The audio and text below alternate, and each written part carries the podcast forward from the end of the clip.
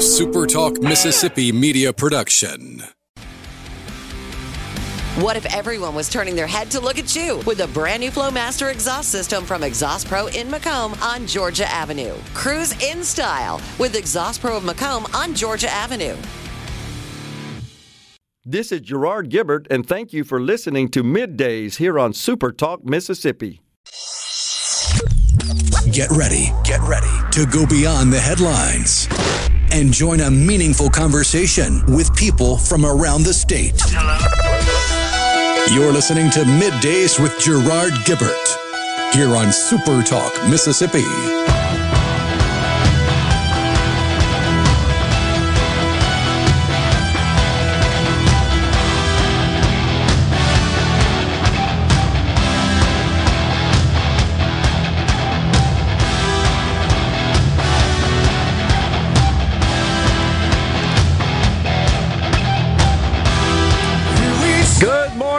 Everyone, and welcome to Midday Super Talk Mississippi. I'm your host, Gerard Gibert, along with Rhino in the Element Wealth Studios, guiding you through the middle of your day with facts, fodder, and fine music. Rhino, it is the last day of the first month of 2023. We have made it. Time flies when you're having fun. Oh, there's some folks having fun down there at the Capitol, though, aren't there? sure does seem like it. Yeah. And tomorrow, the final day that one can qualify as a candidate in the coming elections in Mississippi. We're going to the polls in November to vote for the whole lot of them, aren't we? We're going to have fun with that. Golly. So, yesterday, you probably saw that former Supreme Court Justice Bill Waller announced he will not seek seek election. Squashed the rumors. Yep, that pretty much ended that deal. He is not a candidate for governor. But uh, of course, Governor Tate Reeves, and the incumbent, does have at least one challenger on the Republican ticket, right? Dr. Witcher. Correct. Have there been any more? I'm not sure. I need to take a look at that. I remember seeing a couple rumors about a couple other people that were considering it or had filed the paperwork, but were missing a couple things. But yeah, I'll have to double check. Yeah. We'll take a look at that. Of course, the big news is that State Senator Chris McDaniel yesterday qualified while we were here on the air. I think we were talking to Democratic candidate for Secretary of State, Shuwaski Young, at the precise time that State Senator McDaniel was signing his paperwork down there at GOP headquarters as a candidate for lieutenant governor. He will, of course, challenge incumbent Lieutenant Governor Delbert Hosemann. Oh boy, buckle up. Yeah, as of right now, there are only four candidates two in the Democrat primary and two in the Republican primary. Okay. So, still got Got till 5 o'clock tomorrow. 24 hours and change at this point. I don't expect any surprises, though. Do you? I don't think so. Nah. So interesting coincidence in that yesterday, right after we completed our interview with Shuwaski Young, who's, of course, the Democrat candidate for Secretary of State, a hot tailed out of here, as I always do on Mondays. Ricky Matthews comes in, 1205 for Super Talk Outdoors. I hot tailed it to my Rotary Club. And who was the speaker? None other than current Secretary of State Michael Watson. so I got a fill of both of them there in the span of an hour. Uh, he indicated he would go back and listen to Mr. Young's interview. I'm sure he will. That'll be interesting. So we've already seen, have we not, a bit of fireworks in the lieutenant governor's race. A statement. Well, first we had Lieutenant uh, Governor candidate Chris McDaniel, present state senator from Jones County. He, of course, it's, it's to be expected. He he t- took some shots at the current lieutenant governor in his announcement remarks. You would expect that. I mean, he, he's making the case for why me instead of him. It's I get that. The lieutenant governor's team, they wasted no time with the response. So we're just we got a barb session going on, I guess you could call it. Yeah, it hadn't quite gotten up to mudslinging. No, it's just barbs at this point. Bants, Yeah, as the Brits would call it. Okay. Uh, Casey Phillips, senior advisor for the Delbert Hosemann for Lieutenant Governor campaign, stated, issued a statement. Quote, after being rejected by Mississippians in three failed statewide campaigns, the least effective politician in the state with the largest ego is running again, this time for lieutenant governor. I'm going to go out on a limb here and say we'll see some retort from the McDaniel campaign. And we'll just keep that that process, that sequence going for a while. What do you think? Oh yeah, leading up to a debate or five. I think that'd be great. I would like to see a debate.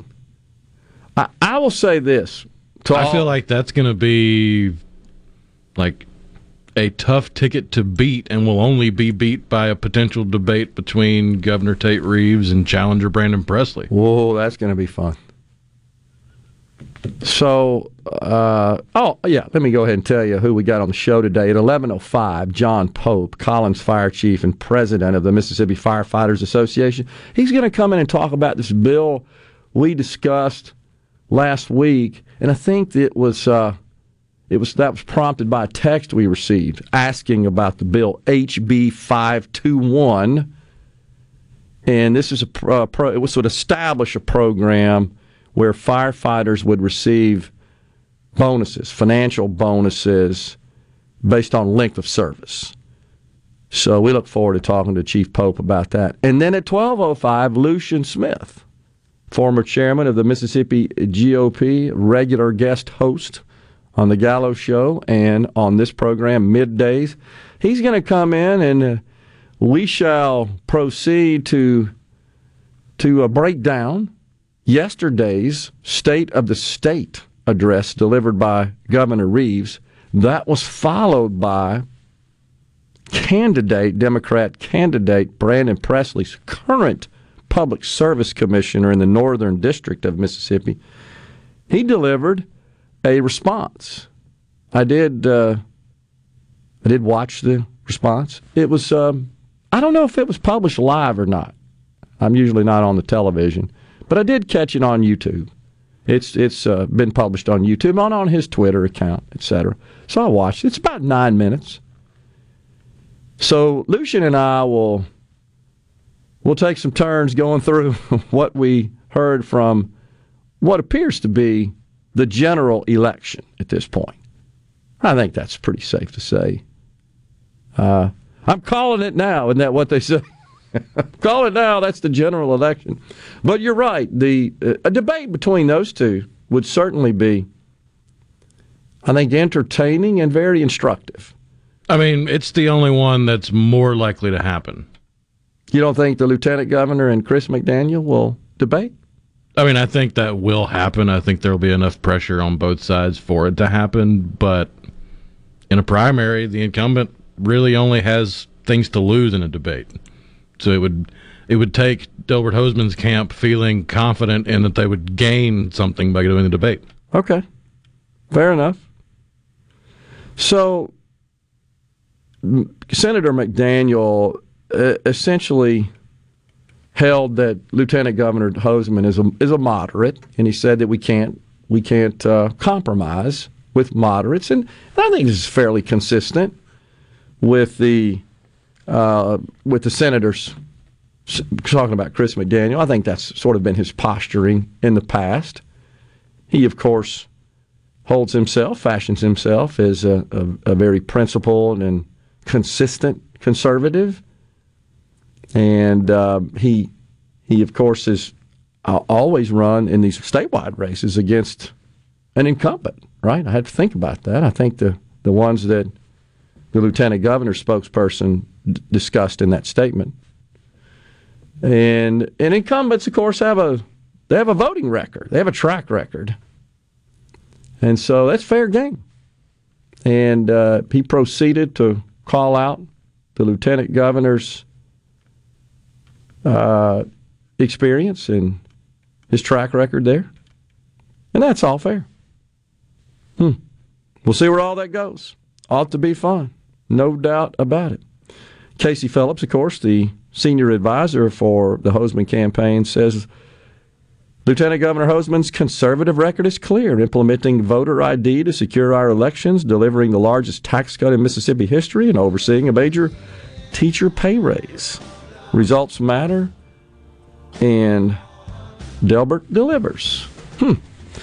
Well, it's going to be fun. I can't wait for Lucian to come in at 12:05 and see uh, what he thinks about the state of the state, and of course Brandon Presley's response. We got a whole lot more to talk about as well here on middays. We're in the Element Well studios. We're coming right back.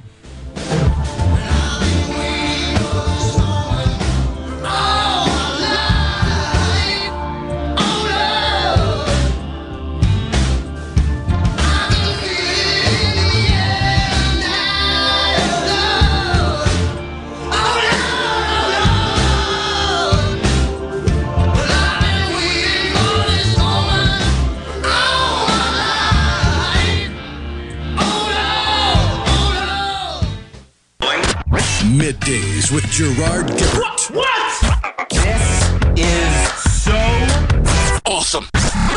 On Super Talk, Mississippi.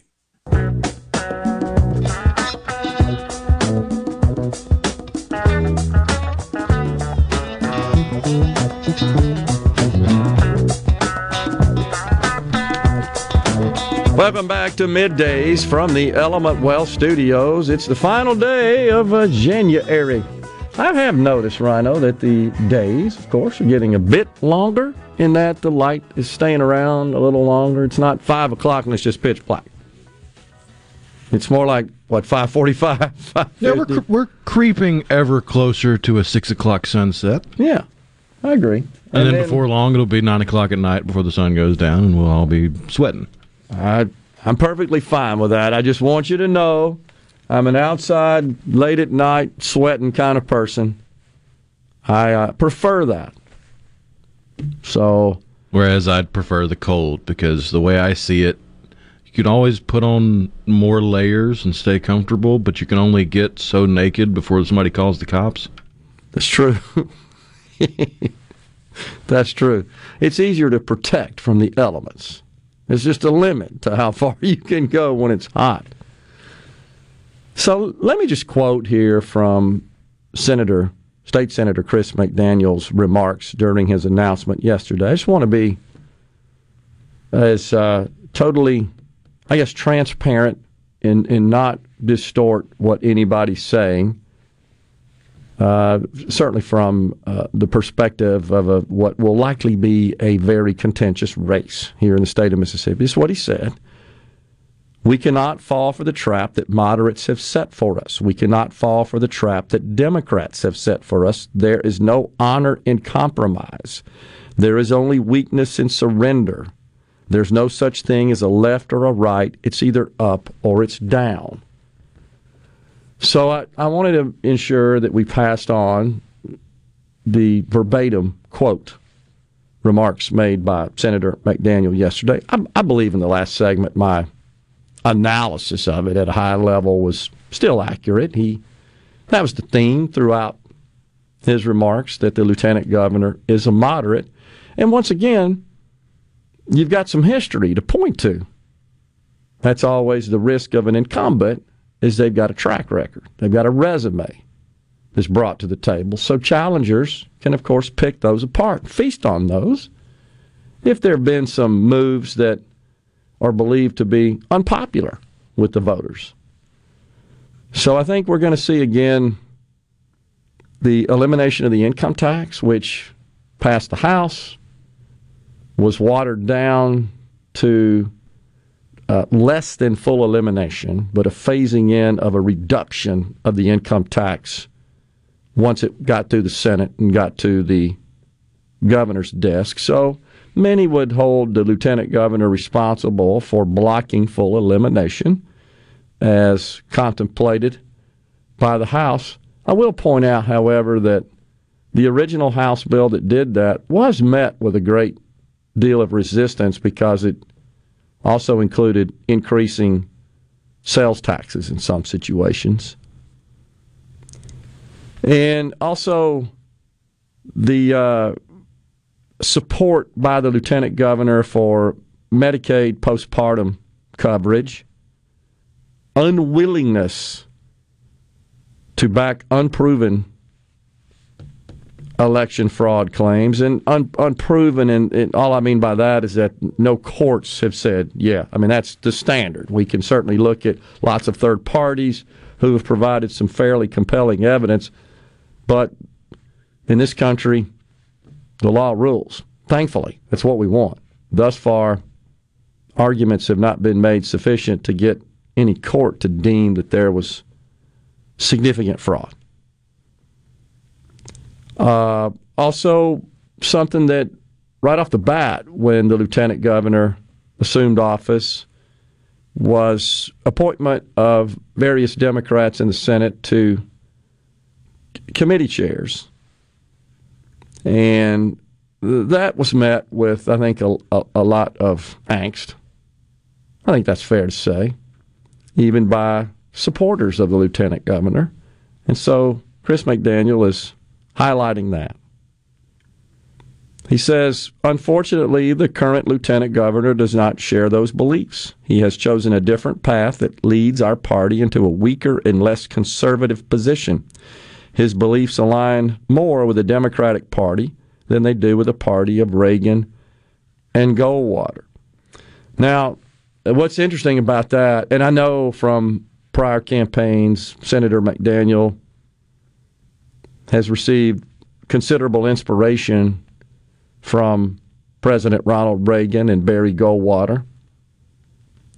And of course, there are, I think, really strong conservatives that would pick apart Ronald Reagan as anything but conservative. You've seen the you've seen the flack there, right? Immigration, debt, raising Social Security taxes, and one that is front and center in this healthcare environment across the country that we've discussed before is EMTALA.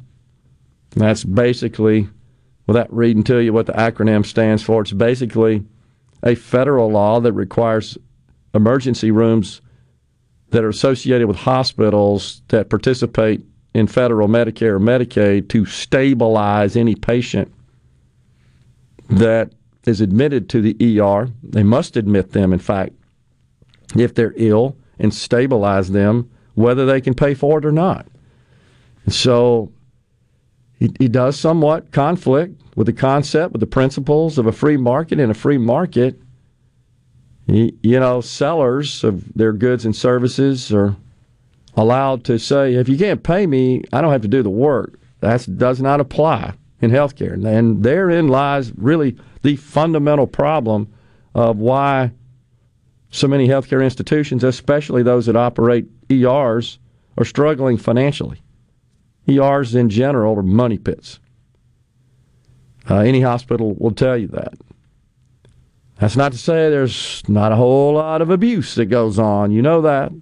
In ERs, folks show up, really aren't experiencing any sort of urgent medical conditions. It's not emergent, but you can't chance it, can't risk it. And you know, if you did, and you made the wrong call, oh my gosh, a thousand lawyers would darken the sky and own the hospital before it were over with. That's part of the problem as well.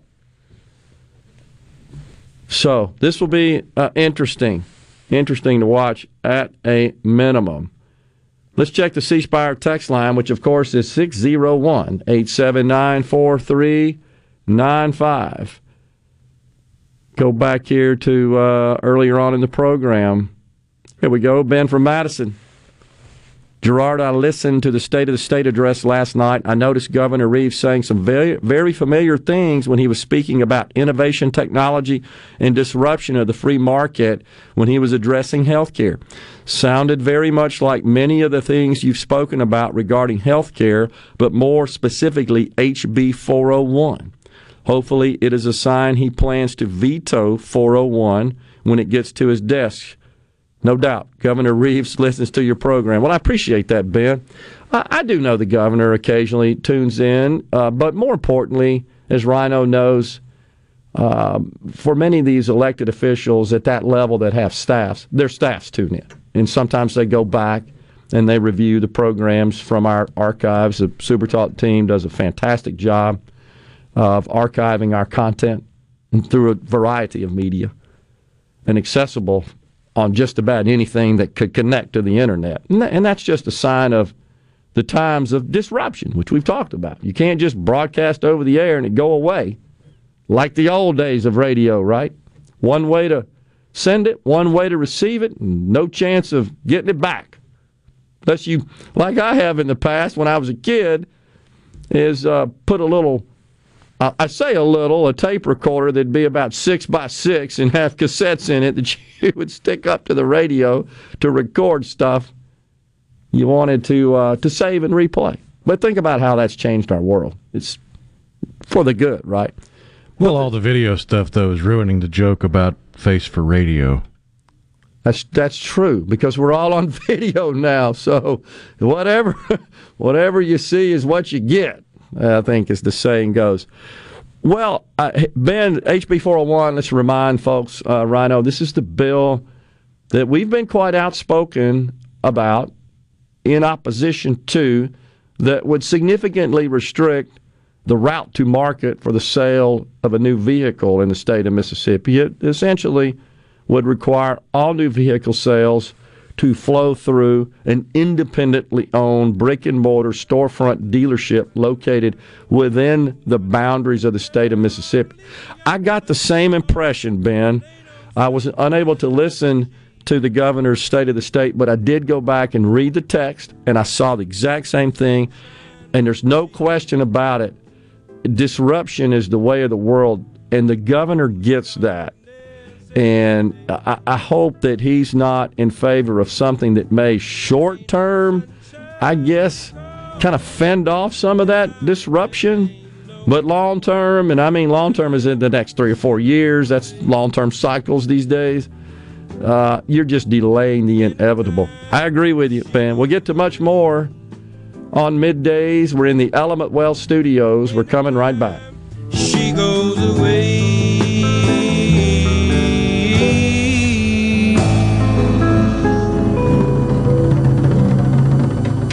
FM. Shit adoring fans. It's time for Middays with Gerard Gibert on Super Talk, Mississippi. Roxanne.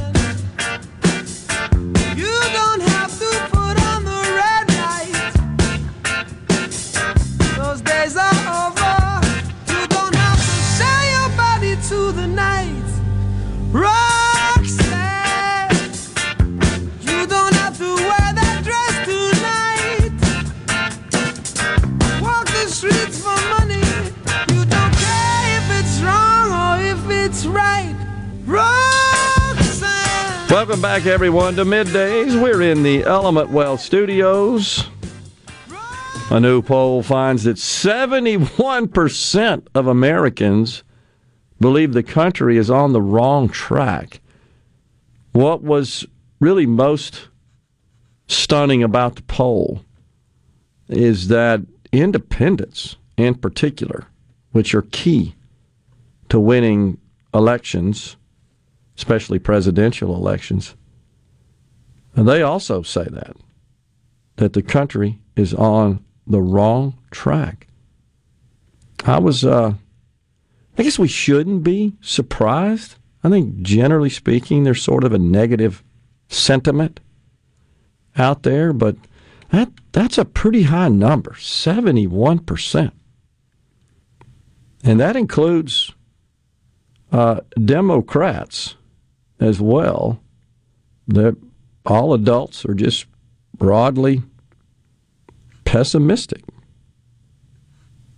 The right directions, the uh, 23% of all adults say the country is headed in the right direction.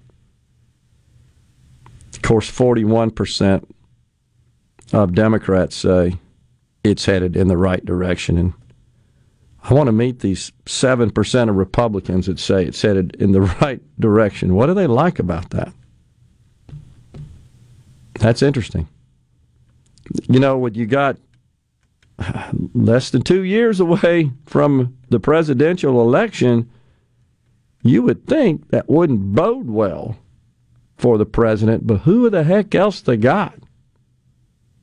Wonder Boy Gavin Newsom? Kamala? Oh, Newsom's going to give it a good old college try. I mean, you could look at his state and point all kind of fingers to the failures. Poverty, homeless, homeless, despite this the highest taxation of all 50, have the biggest income gap. Which is why I think he's going to give it the good old college try because that's all his social media feed is is pointing his fingers at other states. You're right about that. That's precisely right. Considering a wealth tax, schools are upside down, immigration problematic. Their infrastructure, by the way, is crumbling. He went from having a tidy surplus to a big deficit, 25 billion this year. It uh, it doesn't bode well for him. Also, a report this morning that Senator Tim Scott from the great state of South Carolina is headed to Iowa. You know what that means? He's thinking about running for president. Would not be surprised at all. How about that? Donald Trump, Tim Scott, Ron DeSantis, potentially Nikki Haley as well. Filing on the uh, Republican ticket. So that should be interesting how that works. More from yesterday's remarks by Senator Chris McDaniel. I think it's important to uh, to point this out. He uh, he to, to a great extent, I believe, made amends with the uh, the Cochran folks. Certainly, based on his comments here, he he recalled the contentious campaign against Senator Cochran in 14. And that was a very contentious, maybe the most contentious in state history. Certainly the most historical when you consider all the, the events that surrounded that campaign, including the nursing home scandal and suicide of Mark Mayfield. Um, it lives in my neighborhood, by the way. Went to was at college with him at the same time. Had a couple of classes. So Senator McDaniel said he always respected the late Cochran, even if they disagreed. He said he'd like to meet with the family. Thus far, the Cochran family has, has not agreed, has refused to meet with him. It's been nine years. Senator McDaniel said he's changed in the years since that campaign, hopes to run a campaign based on policy arguments rather than personal conflicts. I think all of us would like to see that in honesty. I'm all about policy. I want to be clear about this, he says. I want us to work hard, but I want us to do it the right way. I want to see people out there treat each other with respect and dignity. They say a year in politics is an eternity. Well, that was nine years ago, nine eternities. That's water under the bridge. So that's uh, that's the message, at least yesterday. I, will offer this, Rhino, and it to some extent goes back to Ben's assessment of the governor's State of the State address. We discussed that, where the governor just talked about how innovation and technology are really the solutions to many of our problems, not just here in Mississippi, but, but throughout history, the world's problems. Discussed that somewhat in my article with respect to the vehicle sales bill. But I think what people want to hear, I know I do. I want to hear how are you going to make me freer, safer, more prosperous, and map out a plan to provide more opportunity for future generations. That's what I want to hear. It, specifically, what policies will achieve that? How do we get there? What's the roadmap for that? It's easy to toss stones back and forth about you're this, you're not that, you did this, you did that. The whataboutism stuff, it just kind of gets old. It gets long in the tooth, the rhetoric. I want to hear specifically what do we do? Uh, an example is the Medicaid debate. I know, strong feelings. We talked about it on both sides pro and against. Anti Medicaid expansion. Okay, fine. From the pro expansion folks, we need more details. We need more information. How does this positively affect the financial well being of healthcare institutions and providers and the population? Give me some statistics, some data that we can sink our hand, our, our our heads into. So, for example, take your present financial statement and plug in the what if scenario, the pro forma, if we expanded Medicaid, and see how that affects. And I, and I know that to a great extent that's speculative, it's an estimate, but you've got some data where you know your patient census that produced that particular financial outcome. You, you know who was uninsured. You should know, generally speaking, whether or not they would have qualified for Medicaid reimbursement. And then the the uh, contention from opponents of expansion, they would say, well, Medicaid reimburses below cost, which is true or right at about cost. It's not it's not a profitable program for the hospitals. And so they say, well, expanding Medicaid means we'd have more people showing up at your hospitals because they got Medicaid, you just lose more money. We used to have a saying in my business we lose a little bit on every sale, but we make it up in volume. Same deal applies. Hey, that's a reasonable argument. But surely somebody's got some data. Because if they're not showing up at all for to receive medical treatment and health care, where are these people? What's happening to them? Are they just disappearing, dying alone without any care whatsoever? I have a hard time accepting that, that that's what's happening. So uh, I think there needs to be some work put into this from, from both sides. And then from those who oppose it, I don't feel like it's sufficient just to say, well, well that's not going to fix the problem. I, I agree. I don't think it fixes the problem either. Well, then what would? What would fix the problem? The fact of the matter is, and this just doesn't apply in Mississippi, there are 30 million people in this country that are uninsured. About half of those, it's reported, are uninsured because they want to be uninsured. They're young, healthy. And the original plan in, in Obamacare, it got unraveled by the Supreme Court, was that every person would have insurance. And really, or pay a fine. That's right. And there felt like the fine would encourage people, and they'd have very few that would not acquire insurance, obtain insurance because they didn't want to pay the fine. And and you know the insurance companies. A lot of people think the insurance companies opposed Obamacare. In fact, it's just the opposite. Opposite. They supported it, and you know why? Because it was the government requiring everybody to buy what they sell or pay a penalty. And in fact, the insurance executives were mad because the fine got watered down in the final version. They wanted a stiff fine so that nobody would go without insurance. And who they wanted was the young people who don't get sick to pay insurance to pay for the cost to care for the old people. That's the, what they envision. Coming back with more on midday. Stay with us.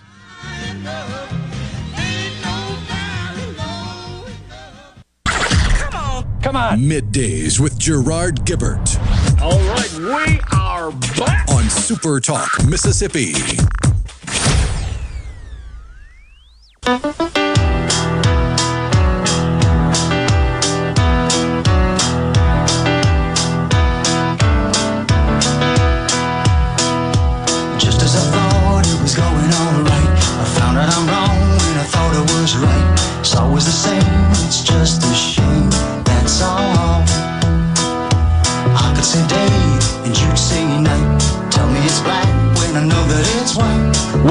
Back in the Element Wealth studios. Go to myelementwealth.com or call 601 957 6006 to let Element Wealth help you find your balance between income growth and guarantees. And you know, country music superstar Morgan Wallen is coming to Oxford, and Super Talk Mississippi is going to give you an opportunity to win tickets. I think it's tomorrow right? Starts tomorrow. Tomorrow we start that. You'll find out how you can win this Morgan Wallen ticket giveaway. Will be brought to you by First South Farm Credit, King's Daughters Medical Center, Jumpstart Test Prep, and Toyota of Brookhaven. And if your business would like to take part in this incredible promotion, contact your local Super Talk Mississippi media sales rep. To find out more, email us at sales at supertalk.fm. That ought to be fun. Andrew from Dennis wants to know where can I find the barbs from the Hosemann campaign? Well, at this point, I think it's I think there's only one, but it's Casey Phillips, the senior advisor for the Delbert Hosemann for Lieutenant Governor campaign. I just perhaps search for that. Casey Phillips is the name, and I'm sure you'll find it there, Andrew. So, uh, something else here on the C Spire uh, text line. Yeah, Tom and Carthage said, I saw you on a little clip on the news last night. Man, you got the best hair on talk radio. talking about the, uh, uh, yeah, talking about the uh, the video that has invaded the radio world. Yeah. Well, that's why I got to get up take care of it every day, Tom, because I know I'm going to be on video. Appreciate that. Tim and Magee says that's why Miss Sojourner is trying to get the age limit bill passed because of Senator McDaniel. I think the last time she got involved with Senator McDaniel, she lost her bid for reelection. I think. Well, Tim, I hear you, but let's clarify because the bill that would preclude a person from running for office, state office in Mississippi, if they have attained the age of 75 by the election would not be effective, would not impact this coming election. In fact, should that measure, it's a resolution because it would amend the Constitution, does not require thus the governor's signature. Should that pass the two houses, it would be referred to the ballot in the upcoming coming statewide race elections. And uh, so the people of Mississippi would decide whether or not they want to amend the Constitution to include that restriction. So you can't really connect the dots like that. I understand what you're saying, Tim, but we did verify that. And I went and looked and said, yeah, this is a resolution. That means it's in the Constitution. That means the people have to vote on it in accordance with our Constitution. Amending the Constitution requires the people to vote on it at the ballot.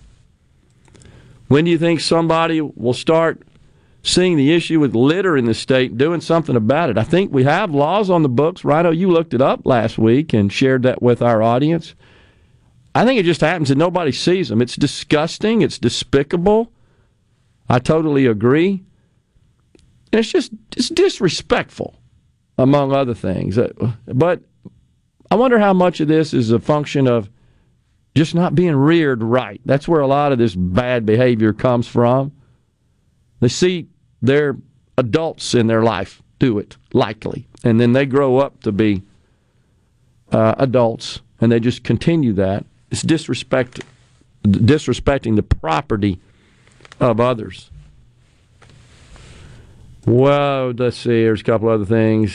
Scott and Clinton says, I'm convinced that if Chris McDaniel didn't associate with shady folks who sneak into a nursing home to take picture of his opponent's wife and then cancel uh, scheduled interview with JT, he would be U.S. Senator Chris McDaniel.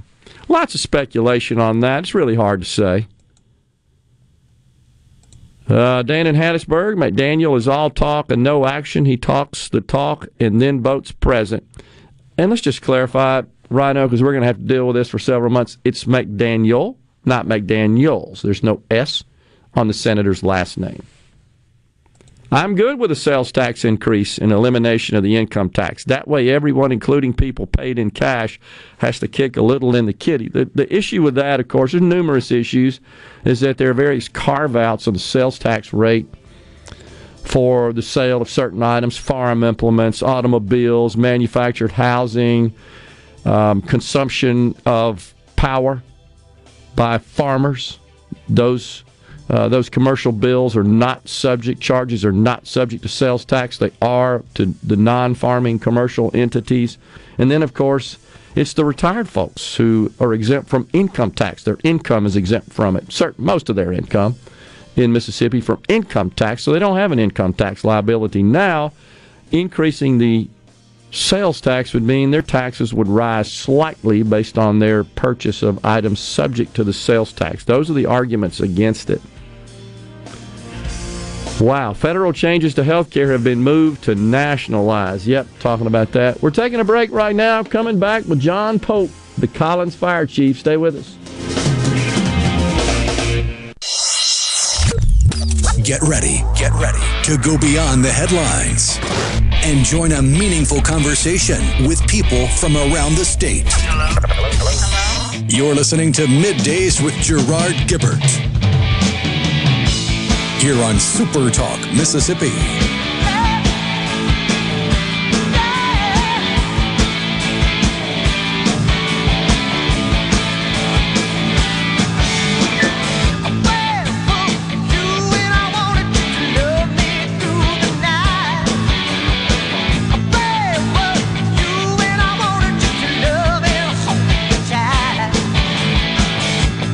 Welcome back, everyone. Hour two of middays live from the Element Wealth Studios. Uh, joining us now, John Pope, the chief of fire, uh, the fire chief, I should say, for Collins, Mississippi, and also the president of the Mississippi Firefighters Association. John, thanks for coming on on middays. Appreciate it. Thanks, Gerard. It's a pleasure to be here.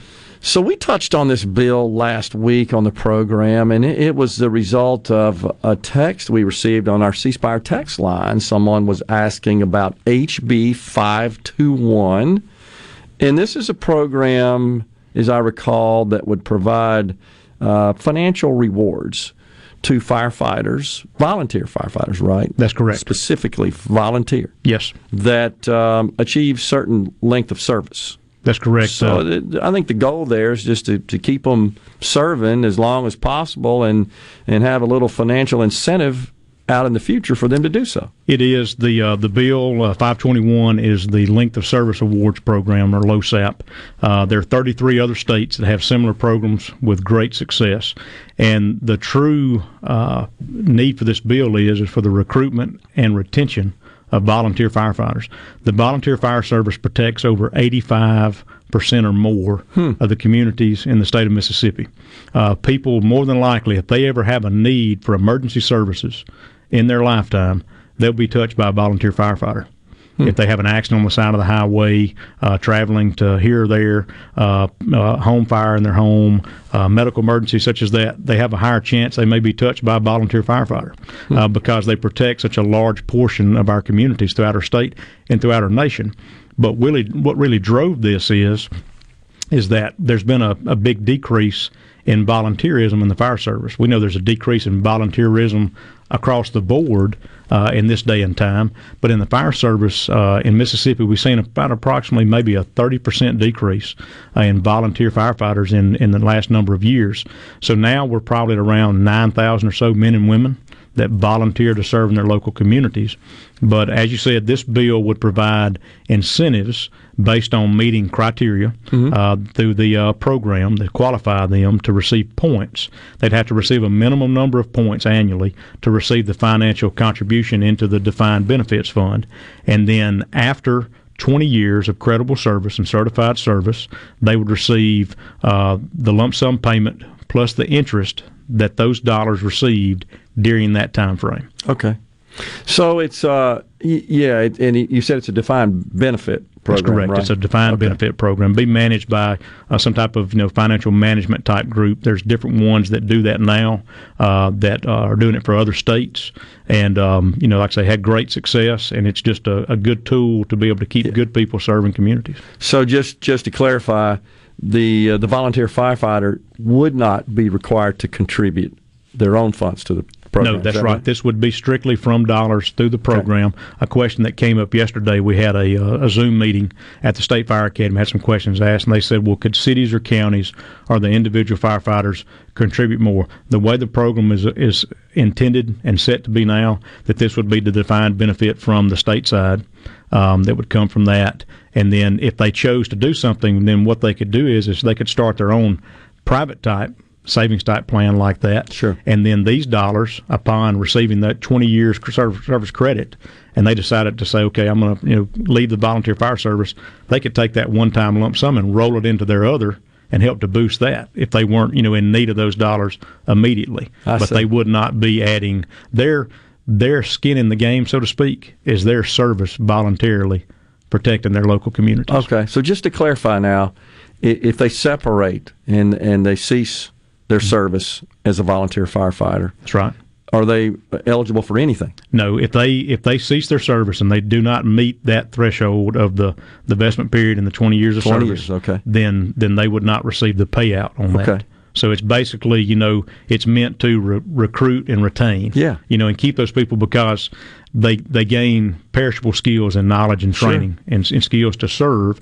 Uh, so therefore, this is a small way uh, that we can uh, offer them an incentive and basically a thank you to say we appreciate you for your service. Um, you know, it's a uh, you know at the end of the, in the at the end of it, the way the base uh, definition is now, what it would pay is like five hundred dollars per year. Yeah. It has uh, the ability to where it could have steps to increase based on longevity. Yep. But 500 was the base. So you're saying $10,000 after 20 years of service plus the interest that it would go. Uh, there's a built-in cap uh, in there that a minimum of 3% interest that it would gain to where it would have some growth and gains. Um, you know, that way if you drop down to a, you know, a, a quarter point interest or whatever, uh, to have something to build the stability to it. Uh, but it has garnered so much support throughout the state. Um, I really and truthfully see this in the in the 26, 27 years that I've been in the fire service. Um, I see this as a as a bill that could be a true game changer for the fire service as a whole of the state, and also a force multiplier because we're going to see people that say, "Hey, I might have been thinking about getting out of the fire service, but." This is something that motivates me to be able to know because people that are volunteering to be firefighters, they're not doing it for money. Let's just put it this way: at the end of 20 years, ten thousand dollars 500 a year is not a, a lot of money, but it's a small pat on the back and thank you for the risks they take and the responsibilities they take each and every day to serve their fellow man. And it's Yeah. truly a calling. Well, you're so right. When you when you get uh, when you see the goal line, you, you really start thinking seriously about. Well, I'm thinking about exiting, but I within some period of time, and if I just stick around, uh, I've got this bonus waiting for me. That's yeah, right. that, that it's a very common practice, as you well know, in the private sector as well. Indeed, and and I was thinking back on the way over here and on the way up to Jackson today. Uh, you know, being here in the studio and sitting across from you, and then for years sitting across from my good friend JT, and you know, uh, great proponent and supporter of the fire service. And we talked about things like this. What can we do to support those that are supporting us and working each and every day? And um, I kind of thought as I was coming over, I said, JT's grinning down right now and smiling and saying, "Go get them." You No know, doubt. y'all do this to take care of these people and and we hope we can get it across the finish line as any as anything you know dealing with legislation um, you know there's there's questions that are asked. There's concerns. And um, you know we want to be there to answer those questions. Yeah. um, and the program you know what we have in the def- in the qualifying points proposed and the way the program is it can still be adapted. There's a, a set for there to be a board of trustees over it. It would be the uh, commissioner of insurance or their designee, the attorney general or their designee, the state auditor or their designee, and then the state fire coordinator that would oversee this program. And then they could have subcommittees to help to, you know, further strengthen this and stuff. But just a a good tool to be able to support a lot of communities uh, and a lot of good people that step up to help each and every day. Yeah. So, uh, John, I'm assuming that uh, you guys have have done some analysis to ensure that this would be actuarially sound as well. Yes, the uh, so the the dollars would come from the fire insurance premium tax. Uh, that fund has been in place for many, many, many years. Um, uh, it's a solid fund. The dollars are there. Um, currently, uh, what this would be is this would be uh, an additional percentage diversion that would go to fund this. Okay. Um, and we, you know, have uh, have numbers that we feel that are are valid, workable numbers, reasonable numbers. You know, not just pie in the sky, mm-hmm. you know, outrageous ideas. We we have you know good numbers, and we've looked at it uh, as it's gone through. Uh, you know, when it was being proposed, what other states have done, what other programs have done, and I think it's, in honesty, it's probably modest. I think it's a modest plan. It could be it, it could be a lot bigger than what it is, but we think that this is reasonable. It, it's modest numbers, um, but it's going to provide a very good, tangible benefit. And I think that the state of Mississippi is going to see uh, great yields in it, and I think it's going to yield more safety for the for the general public. Where does it stand now? Okay, so right now it came out of uh, Jub B last week. Uh, it's um, double referred. It was referred to appropriations. Um, so we are uh, still working the process. Um, it's not out there, of course. Um, you know, nothing's dead until sine die. Um, we're still working through it. Um, I had today. I had a lot of uh, a lot of phone calls, a lot of strong support uh, from both um, individuals, firefighters, and, and, community members, but also from you know from legislators and such, um, and then also from a lot of members from the Senate saying they were looking forward to the bill getting over to that side to try to take it up. So um, we don't have it across yet, uh, but we're hoping that in, in the very near future that we'll get the support it needs to get it through. So right now, um, it's basically setting uh, for appropriations and hoping it'll get taken up. Interesting. Before we go, the Senate. You talked to folks over there. We've talked some over there, and they seem very positive on it and stuff. We've talked with uh, uh, those that we feel the committees it would go to, and we're going to continue this conversation and try to move this thing uh, to finish and get it passed. It seems reasonable to me. Uh, again, I, I, say from private sector experience, this is, this fairly common practice uh, because you make a lot of investment in people, and you need a way to keep them around and nothing does a better job of that than financial rewards. It is. I mean, it, it makes a big difference, and you know, at the end of the day, it's about safety. It is. John, appreciate it. Good luck with that. We'll be tracking it. We'll talk soon. Thanks, Gerard. John Pope, the Collins Fire Chief and President of the Mississippi Firefighters Association, has been our guest on middays. We're coming right back.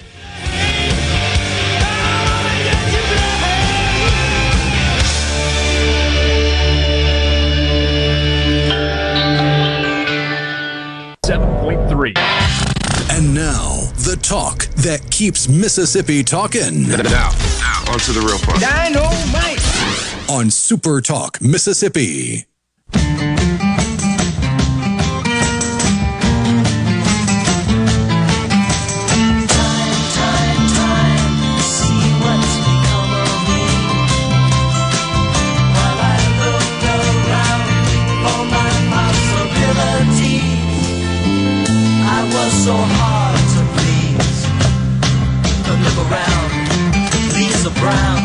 I think that's the original version, is it not, of that song, Hazy Shade of Winter. It's been recorded so. by other artists as well. Right here, the tube, I'm watching the business channel, and none other than Governor Tate Reeves on there talking about the possible TikTok threat. Number of governors, as you know, have banned TikTok on govern, uh, government devices. I'm looking at a screen showing the list of those governors. There's a bunch of them. Uh, looks like half of the states. Here's the governor on the uh, channel right now talking about uh, the state of Mississippi joining the push to ban TikTok on government devices. Correct. A number of universities, a long list of universities, have already taken such action to ban TikTok. That's kind of interesting. Uh, Argo in Blue Springs says, just look at your tax return this year. You can tell who's in office. We need some Trump back. Well, the tax taxes haven't changed for individuals, Argo. We're still under the Trump tax cuts, the Tax Cuts and Jobs Act, the TCJA. We've talked about that extensively here on the program. So the governor right now, I just want to pass this on, is discussing China which has had a history of stealing data using the TikTok app. That's absolutely why I mean, in fairness, they didn't concerned start with about it. TikTok. No, that's uh, and I just saw a report. Speaking of that, the um, concern has been about some network electronic infrastructure made by Huawei, H U W A E A E I, I believe is the way you spell it, and that's used. Their gear is used extensively in networks operated by the carriers, the folks that that uh, provide mobile phone service, for example, and and uh, wireless internet service. Just a wireless network in general generally includes some Huawei gear, and there's always been concern about China embedding the capability in some of the chipsets to um, breach and capture information and then send that back to the Chinese Communist Party for some further action. And I, I, think I saw last night where, and you know, Trump has been back and forth on this issue. A lot of the world has on whether or not to totally prohibit use of their gear in networks uh, outside of China. And I think I saw a report last night where that uh, is looking like it's closer to becoming a reality. More restrictions on the use of Huawei network components in domestic networks. We'll see where uh, that goes for sure. Appreciate John Pope, the Collins Fire Chief, President of the Mississippi Firefighters Association, coming in. But Argo, just wanted to review that. I'm not sure what you're talking about with respect to tax returns this coming year because we still got the Trump tax cuts in effect. Now, we have made a point that at the end of 25, the individual provisions do terminate, they term out. And that means we would return to the, the, the individual taxation policies uh, prior to the Tax Cuts and Jobs Act that we enjoyed under Obama and that means your taxes are definitely going up. I still say this is setting up to be a showdown in Washington, what to do as those individual cuts expire. And by the way, the reason they expire is to pass the bill with a simple majority in the Senate because had they been extended for a longer period of time through the 10 year throughout the entire 10 year period the CBO uses to score legislation, it would have required Democrat support and it wouldn't have passed. That's the that's the way the sausage is made, as it is said. No Democrats would sign on. What's crazy is they they, they point to the fact that the corporate side of the tax cuts was was per, so-called permanent, endures for the entire ten years, whereas the individual are not, and that's because they wouldn't support the individual going out. It's crazy. Well, that's because of you. You're pointing, you need to turn your finger around and point it at yourself.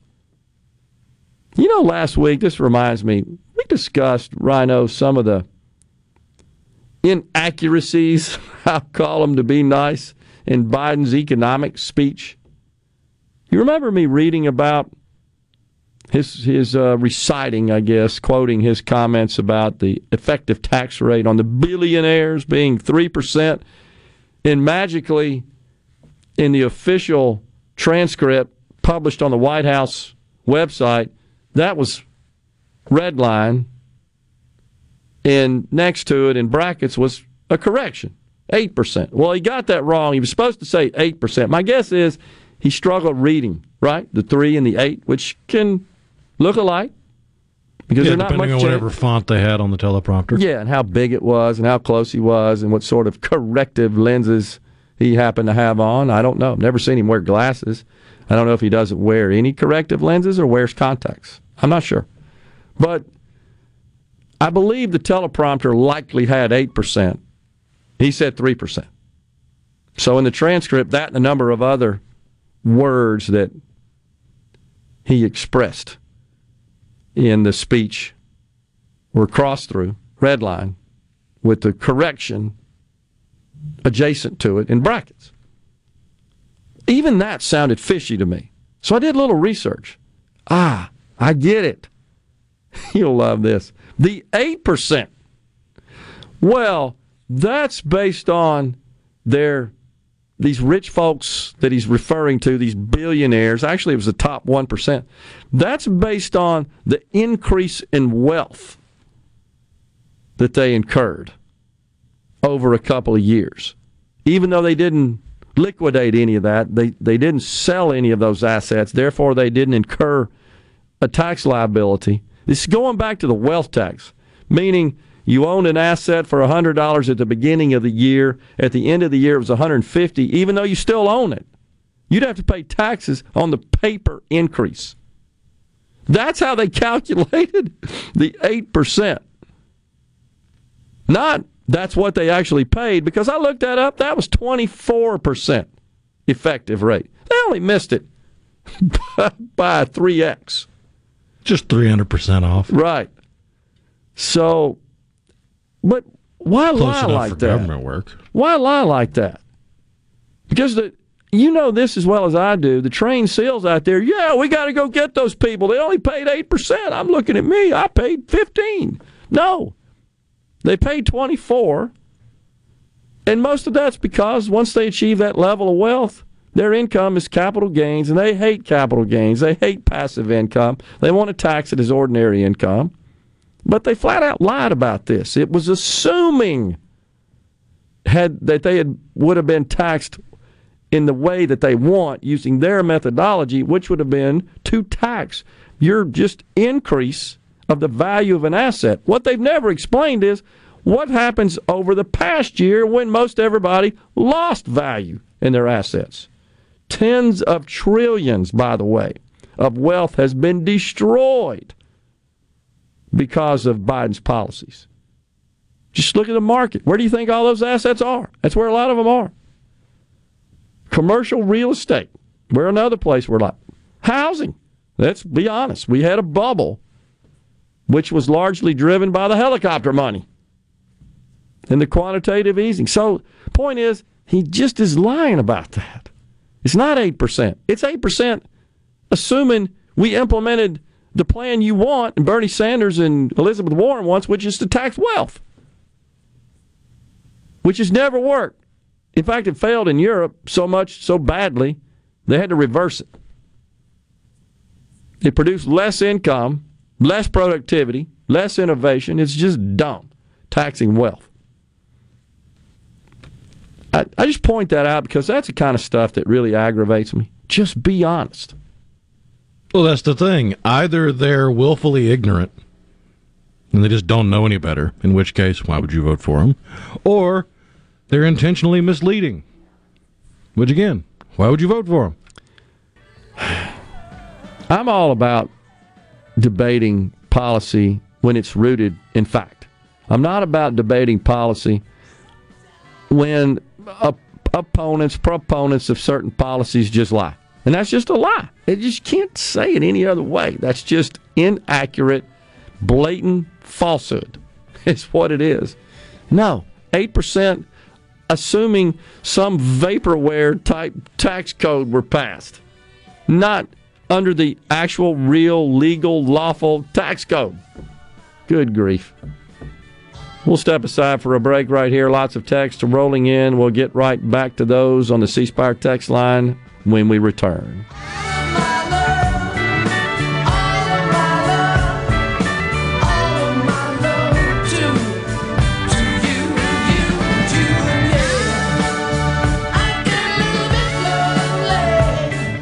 Started today.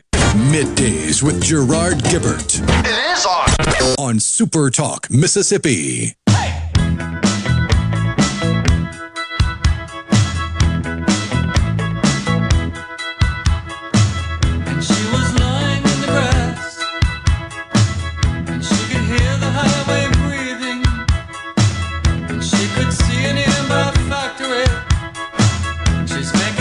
So it's 69% of independents said the country is headed in the wrong direction. 69% of independents. Doesn't seem like that bode well for an incumbent president seeking reelection. And a uh, recent poll conducted by Gallup just completed on January the 22nd. It started on January the 2nd. Most important U.S. problems.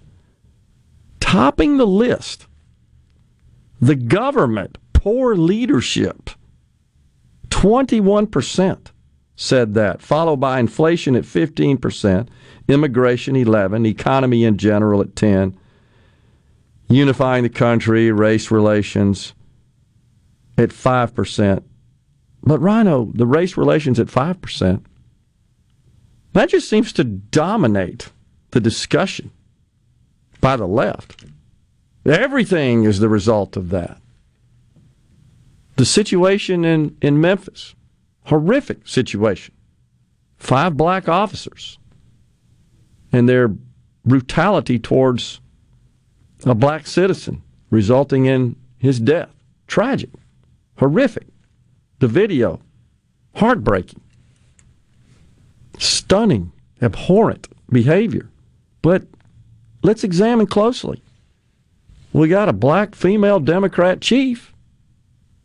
We got a Democrat mayor. We got five black officers. What the heck's going on? Yet they're pointing to white supremacy as the culprit. Help me connect those dots. That would be impossible. Those dots do not connect. You just describe everything to that. You got to stop. You're never going to solve a problem if everything is because of that. I mean, it's like no matter what you see, no matter what you discuss, no matter the nature, the source of the problem, in this case, the death of a person, it can't all be white supremacy. As long as you continue to pound that drum, you'll never solve any problem. There clearly is a problem in the police department. I just wonder, and I don't know this, but does it have to do perhaps with reducing the standards? Because we've certainly seen that across the country. In the name of equity, we, we've seen a movement to adopt lower standards for everything, all in the name of equity. Doesn't matter if it's employment, grades, admissions, promotions, compensation, appointments. It's all about what you are, not who you are. And that starts with the top. I know we beat that drum to death, and I apologize for that, but it's important because it's it it's indicative of the march to mediocrity that I think is maybe the most serious challenge to this country. And we just no longer seem to to reward excellence. The withholding of the National Merit Awards in Virginia, that whole ordeal. And you know there's more examples of that. That just got caught, so to speak. Sam from Mount Hermon, Louisiana says, Gerard, I think this just banning TikTok is great, but what if you work for the state and one of your kids has it on their phone? And what I understand is one phone can pick up information from another and how TikTok still gets the information. I don't know. What do you know about that, Rhino? Is there some sort of connection? I mean, theoretically, if it has access to every bit of information on your phone, that could lead to also getting information on another device connected to the same unsecure network. But I don't think there's been any data mining or any code found that allows for that. It is just a theoretical possibility. Yeah, that, that that's honestly sounds a little far fetched that you would. I mean, you can sign away your rights to everything on your phone Yeah. when you get TikTok by agreeing to the terms of service. Yeah, I just don't know that the terms of service would allow for collection of data from another device. yeah, but um, connecting to another device. I mean, at a minimum, you would think it'd have to be on the same network. Correct. If it if it's Which I mean, somehow, if it's your kid and you're on the same Wi-Fi at your house, you're on the same network. You should, right. uh, unless you've got a virtual private network Correct. set up, which you certainly could. But mm, that's not the I think the average normal house. So you're going to have one network. But that's that's um, certainly possible. But I'd have to think through of uh, how that how that is able to penetrate what defenses should be embedded in the operating system on your phone. I'd have to think about that for a little while. That that would actually be more of a function of of the phone maker's operating system and the way it connects to the network and the way it protects against unwanted intrusion. Un, unrecognized intrusion to break through whatever those protections are.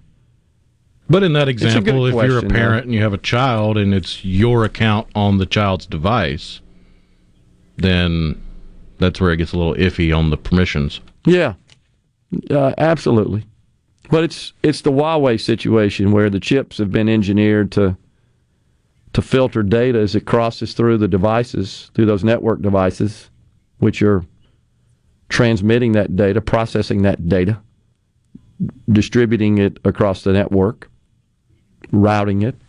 Yeah, and to collect those data streams and then forward those through the network in a uh, discreet way across the pond to the CCP. Yeah. And that's just talking about the interception and dissemination of your data, That's right. like your text, your emails, your contact list, all that kind of stuff. That doesn't even include the conversation surrounding the different algorithms presented to different consumers of the app. That's right. Because if you download the Chinese version of TikTok in China, you're going to get a a steady stream of what would really be considered educational material. Learning about the foundations of physics, learning about simple and advanced math. Whereas you get on the TikTok in America and the algorithm floods you with a stream of nonsense like eat the Tide Pods, do the stupid dance, point at the letters on the screen. Totally different purpose and application of the application. Intentionally, deliberately. Oh, yeah. by the CCCP. Gary Meridian says always wear your tinfoil hat while watching TikTok videos on your phone.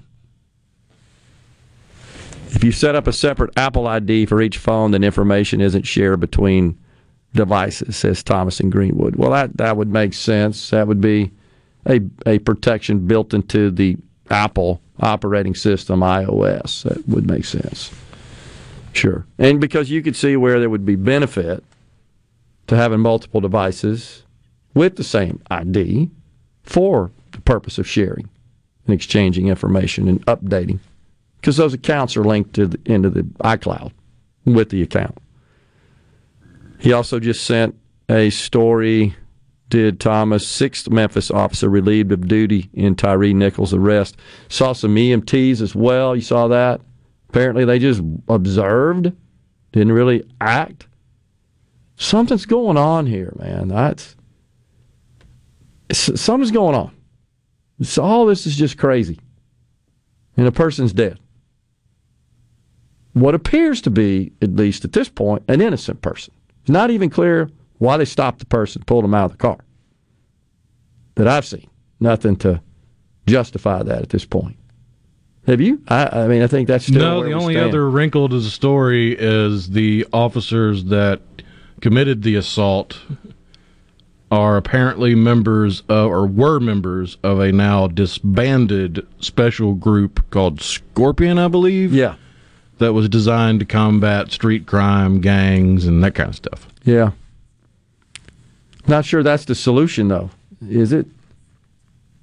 Um, I saw Whoopi Goldberg. Did you see her rather controversial comment that only if something like this, police brutality, police abuse, only when that is exerted on a white person will we get serious about changing laws. Okay, Whoopi, you're wrong. You're just totally wrong. How And there is the fatal shooting of Daniel Shaver that's on video. He's a true. white person that was killed by police. Very true. Thomas says they can't act until the officers allow them to act. He's referring to the EMTs. That's absolutely true. They have to clear the scene, right, and, and declare it safe for them to do their work. So, is it possible they were standing by, and then that gets into a situation where do you just act and say, no, a person's about to die here? I don't know. It's complicated. No doubt about it. Hmm. We'll take a break right here on middays. Coming back, we've got Lucien Smith joining us at 12:05. We're going to get his thoughts and analysis on the governor's State of the State address yesterday, and then Brandon Presley's subsequent response.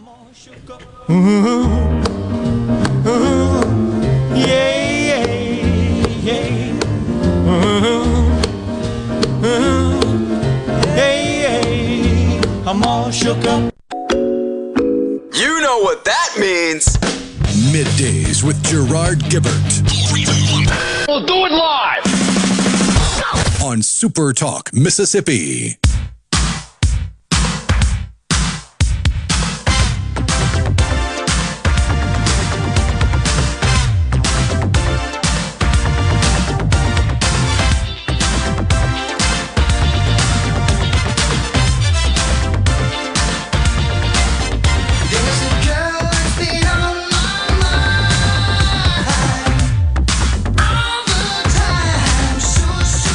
That may be the longest single title for a song, single word title. it's like about 14 letters, isn't it? Oh, yeah. Zudio. You said it's his birthday. It is. Phil. Collins' birthday today. How old is he? 72, I want to say. Jeez. He's uh, in sort of failing health, I think, isn't he? Yeah, he hadn't had the best luck with his health, but I do recall seeing a story where he got to perform at the O in the big amphitheater in England with Genesis for one final concert last year. So he's not in bad enough health to uh, have avoided performing at least the last few times. Hmm. Well, uh, I wanted to clarify some info I shared uh, about Huawei. It, what's happened is the U.S. has stopped granting export licenses to U.S. domestic makers of various components that they sell to Huawei to make their gear. Interesting. And a lot of that has to do with 5G technologies that uh, networking infrastructure that Huawei manufactures. And this is what I love here, Rhino. this is from Chairman Mao. the uh, he's the Mao Ning is his name, the foreign ministry spokesperson. Mao Ning. The move goes against the principles of the market economy. I'm having a hard time keeping a straight face right off the bat. And rules of international trade and finance hurts the confidence the international community has in the U.S. business environment and its blatant technological hegemony. Are you serious? Goes against the principles of the market economy? Your whole damn country goes against the principles of the market economy. He said that in a press conference yesterday. Did uh, Mr. Ning, Mao Ning. He's mad because the U.S. won't ship Huawei the components they need to make the gear that they use to essentially snoop on U.S. data streams and send it back to China. Sorry. Good grief. Carolyn Starkville says it has to do with the government wanting to become the police state. I actually think it's just the opposite, Carol. What they want to do is defund, dismantle, and totally alleviate police. In my view, they certainly want to do that with the with the prisons. They want a no incarceration state. We don't lock anybody up. We don't punish anybody whatsoever for any crime. We we're seeking they we being the Democrats, many of them, to decriminalize crime. That's what I think we're moving towards.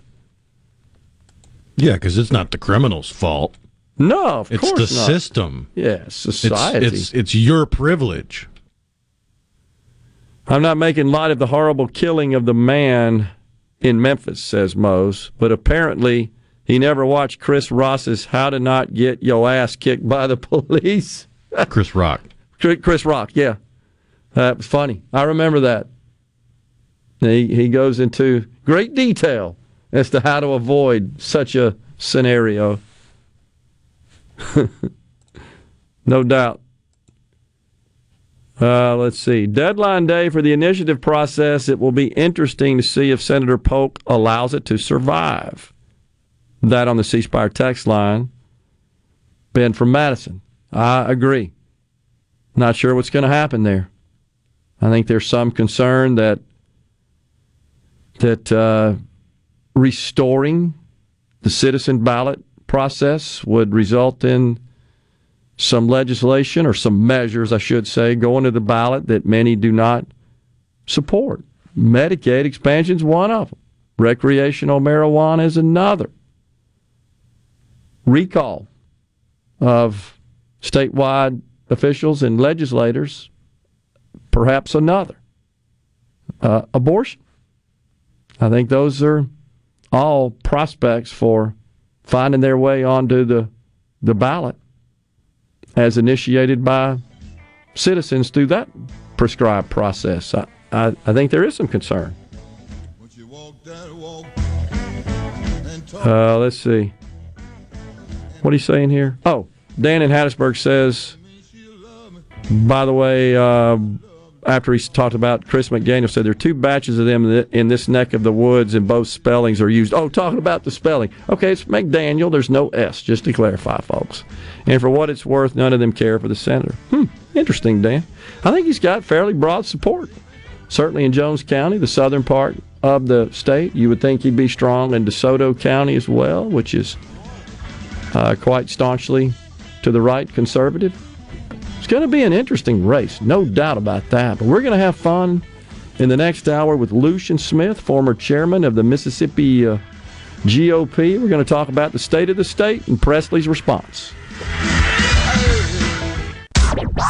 And now, and now, another hour of the talk that keeps Mississippi talking. Middays with Gerard Gibert. Begin your transition now. Now on Super Talk Mississippi.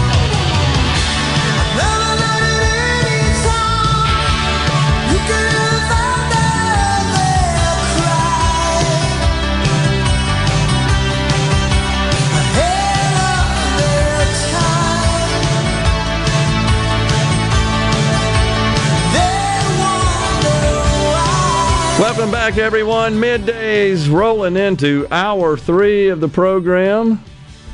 We're in the Element Well studios on the final day of a January of the first month. That's the first month of the year. The legislature down there in session. And of course, this time of year, the governor of the great state of Mississippi comes forth and delivers a State of the State address. And that's why we got Lucien Smith, former chairman of the Mississippi GOP, in the Element Well studios to break that down for us. Good to see you, Lucien. Hey, good to see you too, Gerard.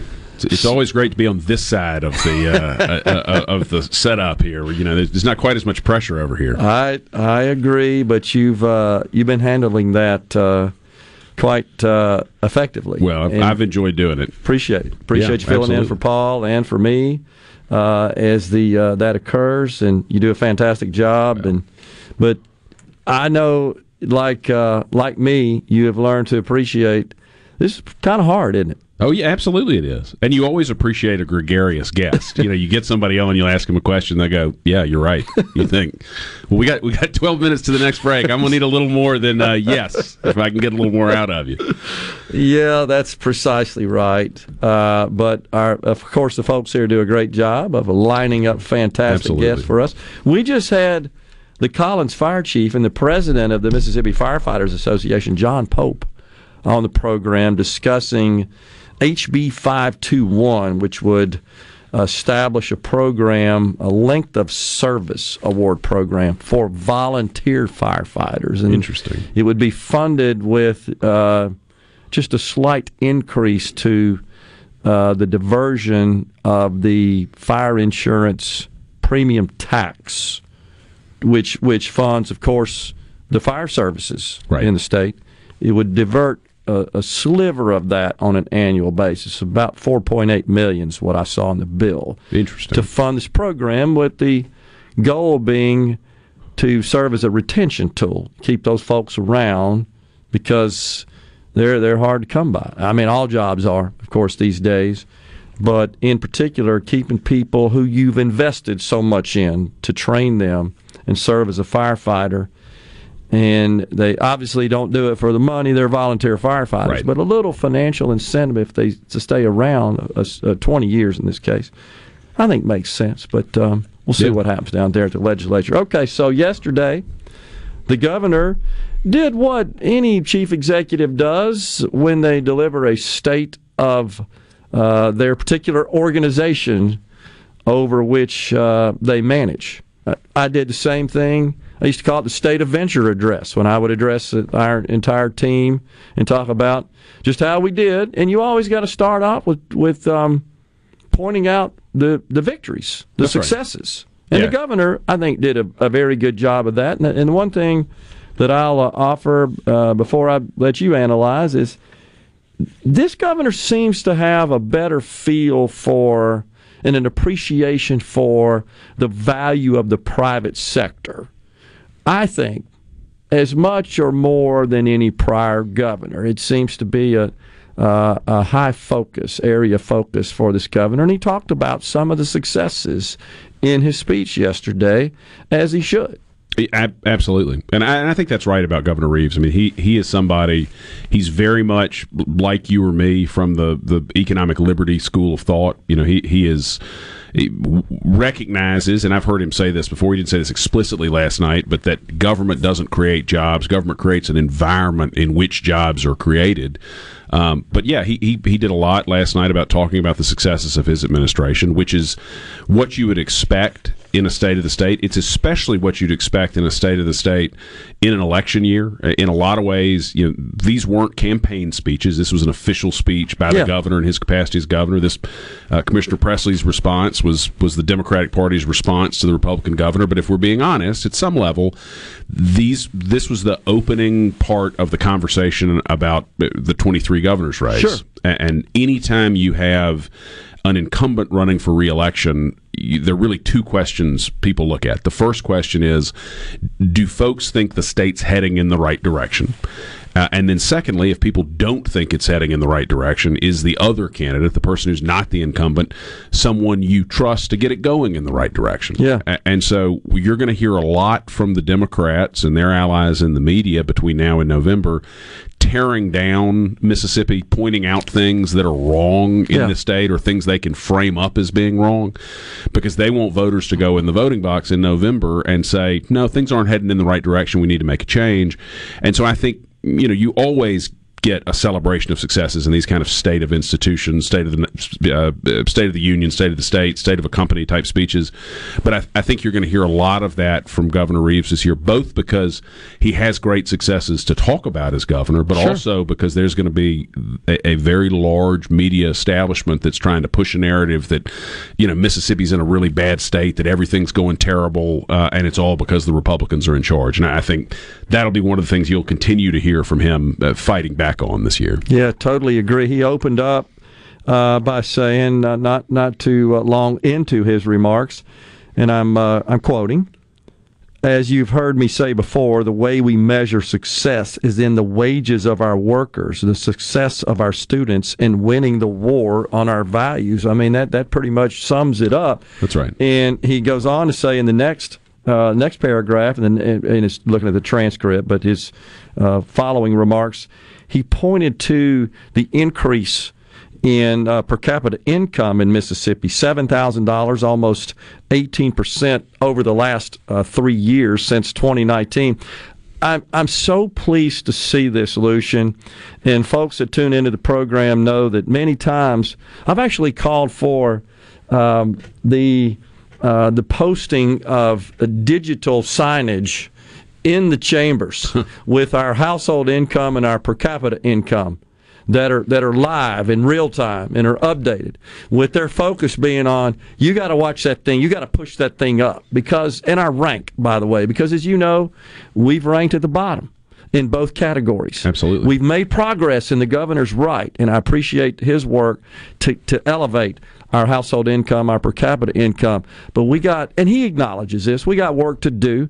But just that he's focused on it and, and actually cites the figure in his state of the state I can't remember that ever being done before, and so I applaud him for that. Yeah, well, and you know, Governor Reeves is a numbers guy to begin with, and so that's he's going to be most comfortable talking about numbers. But to your point, you know, that is one of the most meaningful metrics. Yes. and he talks about specific job uh, create, you know, specific major projects that have come to Mississippi.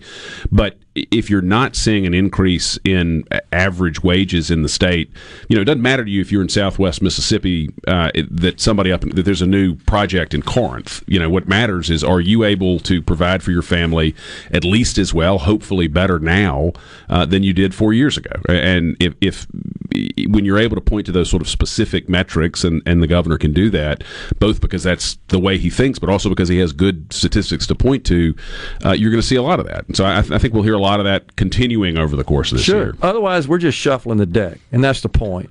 But I, but I'm serious in that our folks in the legislature in both houses, I want to put a big old sign in there, and I'm actually not kidding about that. I want you to know that. I think it's meaningful because, as you point out, it's both a measurement of success and a goal.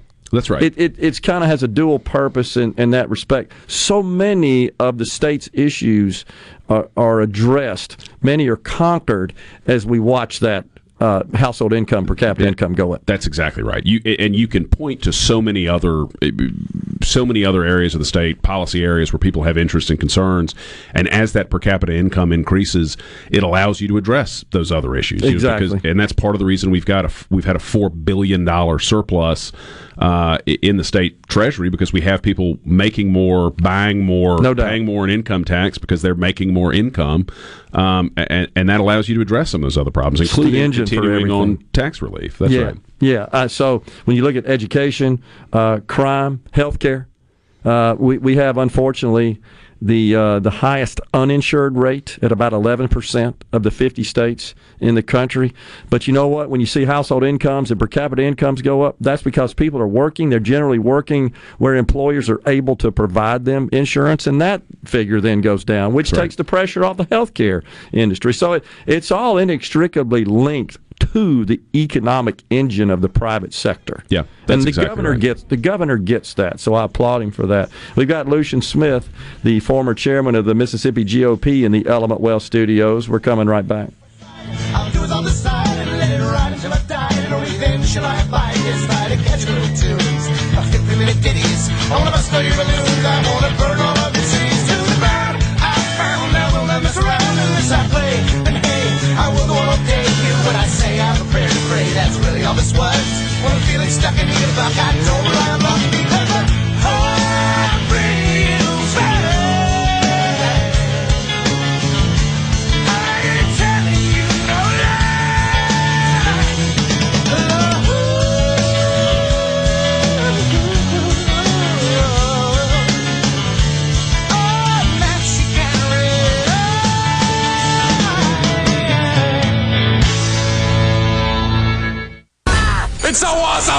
Middays with Gerard Gibert Come on, let's get on with the show! on Super Talk, Mississippi.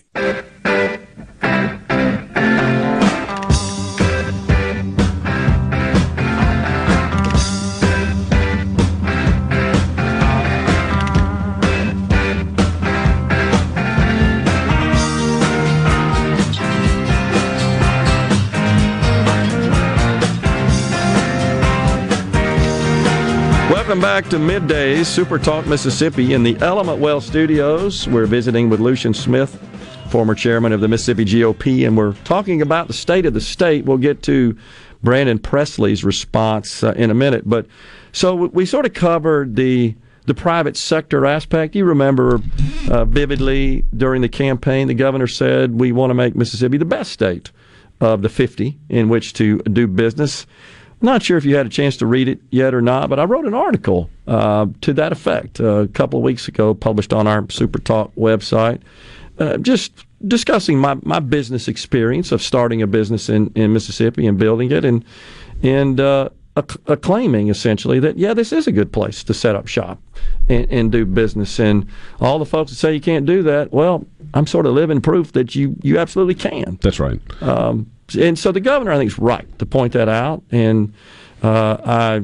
Uh, I guess uh, applaud him for his efforts there. Let's talk about education. What do you think about that? I, well, look, I mean that that is if Tate Reeves were a Democrat, if Phil Bryant were a Democrat, you would be seeing long form stories in local media and national media about the Mississippi Revolution in education. And, and we hadn't we hadn't solved every problem. Not every child in Mississippi is getting the education that they ought to give ought to get, but we are seeing the fruits of the 2013 Education Reform Act, the Education Works Bill that was the centerpiece of Phil Bryant's agenda that year that that passed uh, with the support and hard work of Governor now Governor Tate Reeves and and of uh, Speaker Philip Gunn, and we're starting to, to see that come to fruition. And the the governor gave several statistics, but the one that struck out stuck out to me a- as the most significant is that the uh, the fourth grade math scores of African American students in Mississippi is number five in the nation. As I understood it,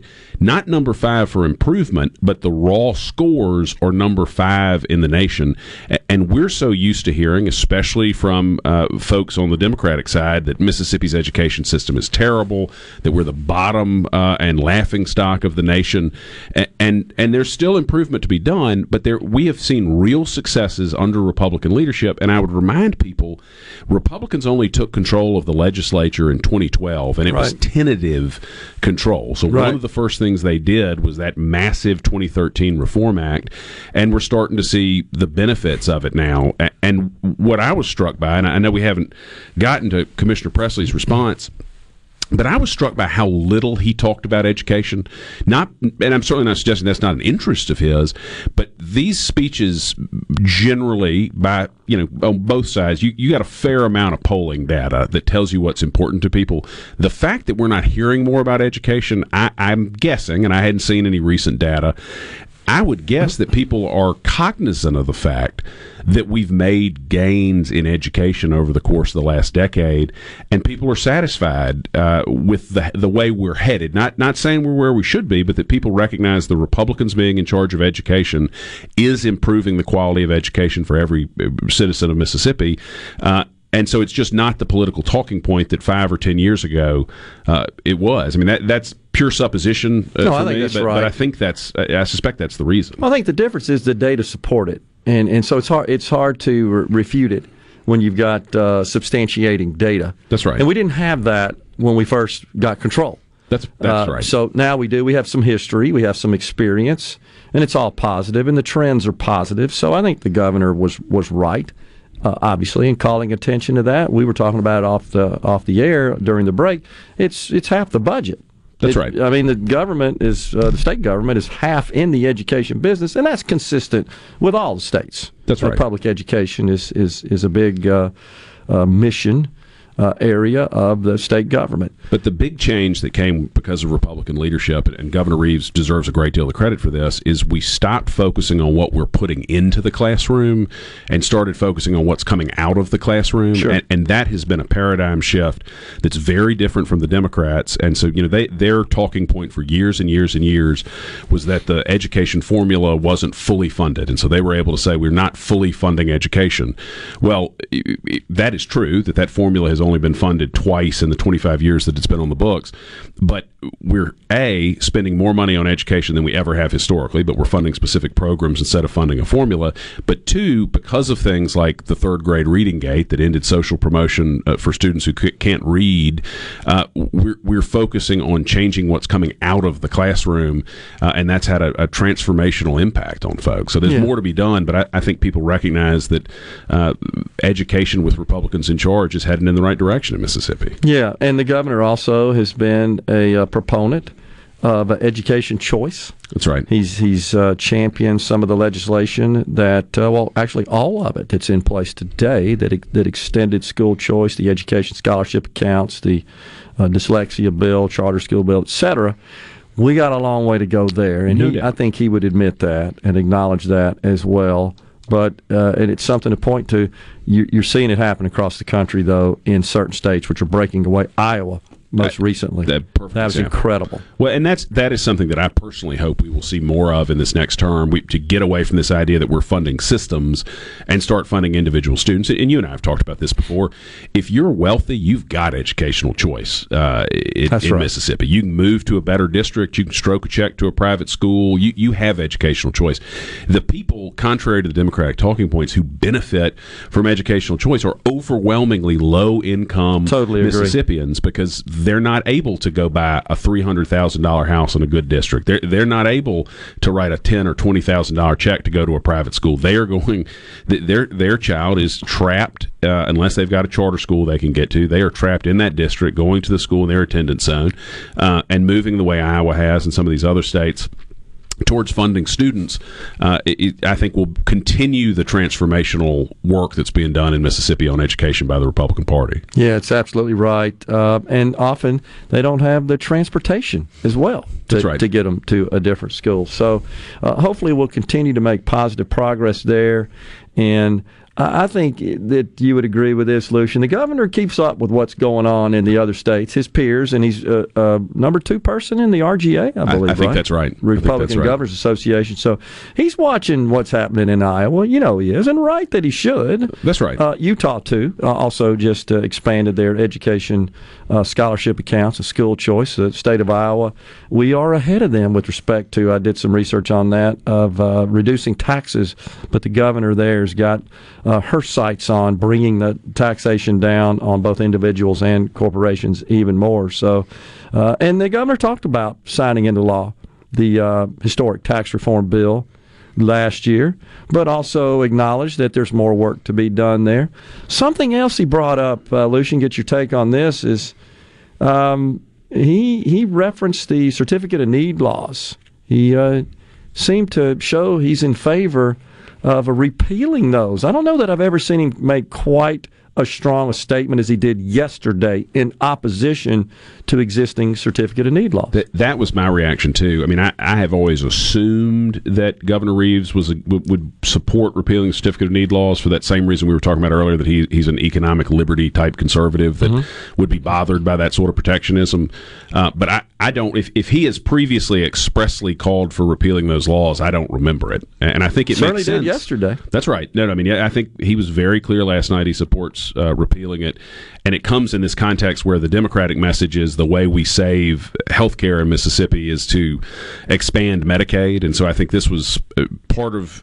And he was explicit that this was one of the ways of addressing the issues we've got with rural hospitals was uh, stopping blocking folks from coming in and having real competition, and and and use the power of the free market to help solve some of these problems. So clearly, that's one where there are a lot of solutions that are out there. But I thought it was interesting to hear him be that explicit Agree. on what is a very very controversial issue. And to his credit, it, it's a lot easier in an election year to stick to the meat and potatoes popular issues. But I mean, you start talking about certificate of need, you, you have strong opinions out there. very strong uh, in opposition uh, thereof, and that's why we hadn't gotten anything done, honestly.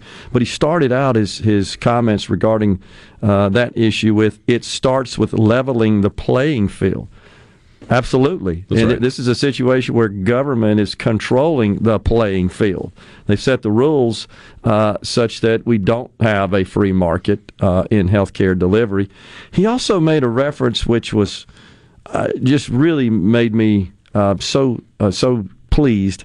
He made a reference to technology and the change in technology. Now, you and I have talked a lot about this HB 401, the bill that would severely restrict the sale of new vehicles in the state of Mississippi, which is being driven by advances in technology. And the governor talked about that, and, and I, I think I'm fully aligned with him that whether, whether it's healthcare or retail or, or manufacturing or any other industry, even the legal industry, they're all being disrupted by technology. That's right. And it's government's job to get out of the way and embrace it, not try to block it. He said that yesterday, sees that. He did. as a He, solution. he gets it, and I think he, what he understands at a fundamental level, and there's there is an analogy to the to the CON law. It's rare where where you see protectionism grow economic prosperity. What It grows never has. prosperity is competition in a free market. We'll catch uh, more about uh, Governor Reeves' speech yesterday, and then we'll get to Brandon Presley's as well with Lucien Smith in the Element Well studio.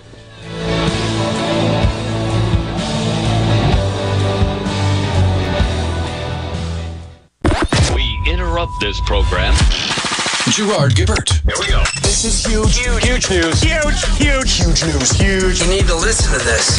Middays with Gerard. Super Talk, Mississippi. So don't stop me now. Don't stop me. Cause I'm having a good time.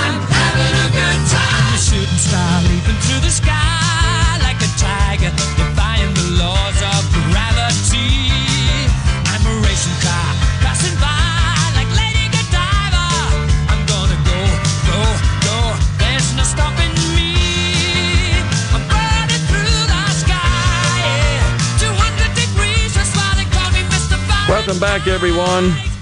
On middays, Super Talk Mississippi, Lucien Smith, our guest in the Element Well studios.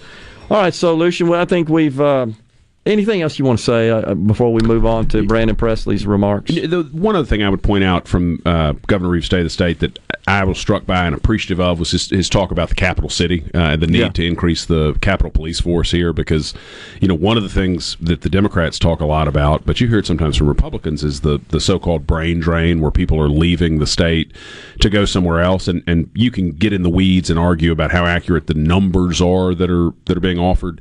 But it, it- there's no doubt that we've got talented young people coming out of Mississippi colleges and universities who are choosing to start their career somewhere else. And, and what we know is that a big part of that is that young people want to live in cities. Yeah. They, they want to start their career somewhere uh, that is exciting and big and offers um, things that don't happen in a suburb or a small town. You, you know, you get to be my age, you kind of want a, a quiet suburb, small town feel uh, to raise your kids in. Yeah.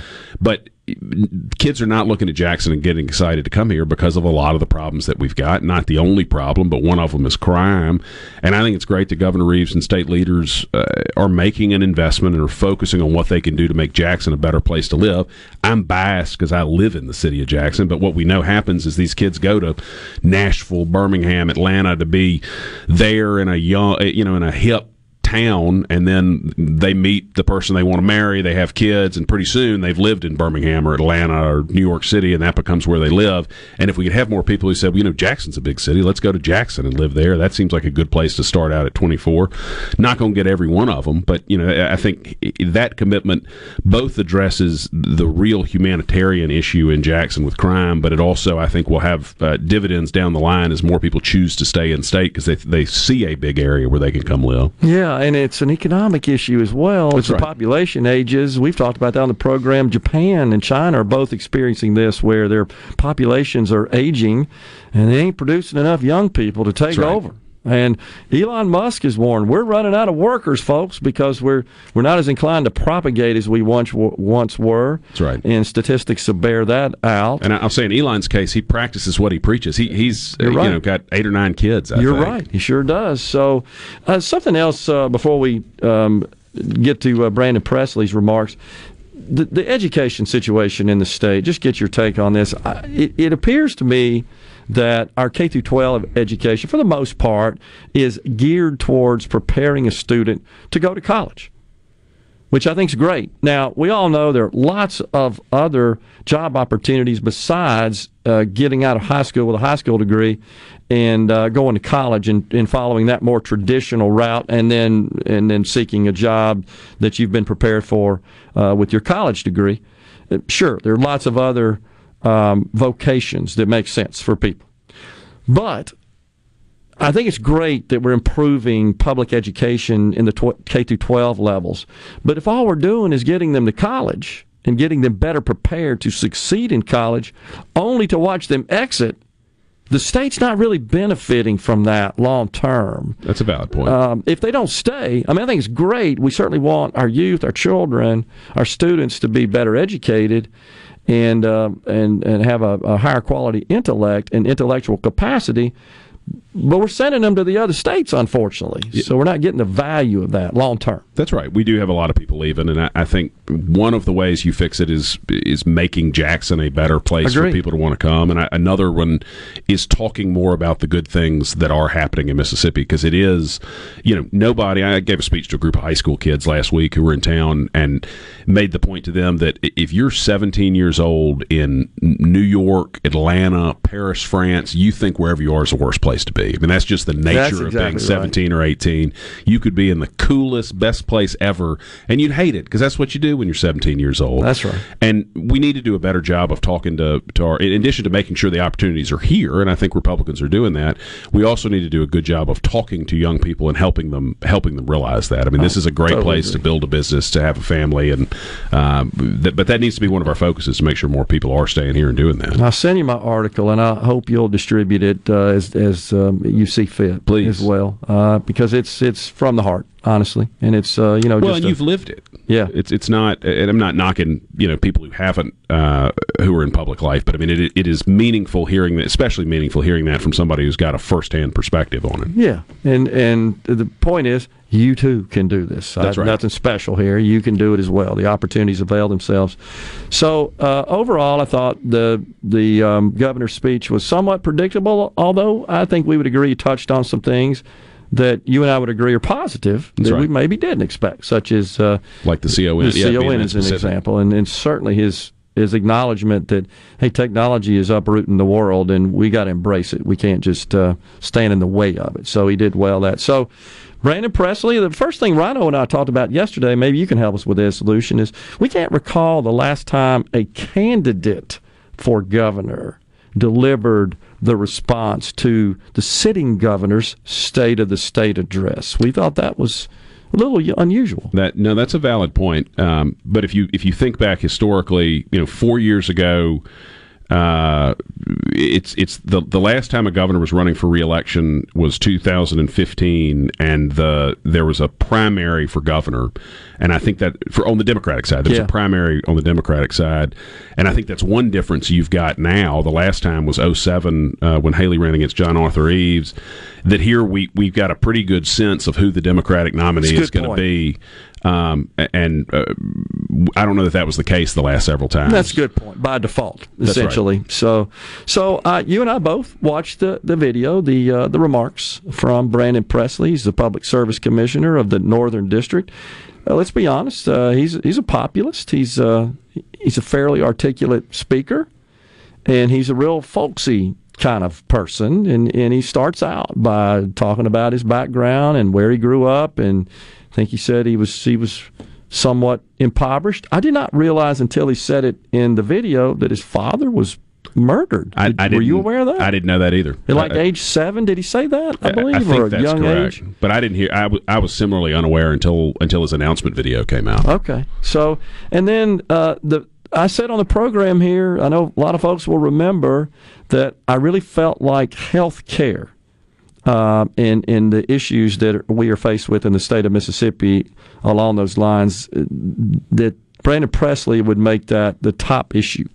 Uh, in the campaign, he would drive that to the top of the list. Well, he records the video, as you know, inside a closed hospital facility in Newton, Mississippi. That's right. And it's dark intentionally. The lights aren't on, and you can see some medical equipment. Looks like he's maybe in a patient room, perhaps, where, where the video is recorded. I couldn't tell based on the field of view, but he he did in fact. I, the main issues he focused on, in my view, were health care, and he talked expressly about Medicaid expansion and, and the need there. Uh, he also talked about elimination of the grocery tax as opposed to elimination of the income tax. That he thought that was more appropriate, something that could be done uh, right now. And he just also made the point that he's not connected to the so-called rich and powerful. He kind of uh, made a little plug at the end there. Uh, about that, that you can just find me anywhere and give me a call and look me up. I'm not going to be underneath the chandelier, of course, referring to the chandelier hanging in the governor's mansion. Of course, if he's elected, he would be, unless he chooses to live somewhere else That's right. Uh, with uh, around the rich and powerful, tinkling their glasses. I think is what he said, or tingling their glasses. Pardon me. What do you think? I mean, look, it, he's going to run a very populist campaign, and I think the the the message you saw in his response to the state of the state very much re- was consistent with what he said in his announcement video. Some of it was the same. It's going to be a uh, this suggestion that regular people are getting left behind in Mississippi while the elites are, are prospering with the Republicans.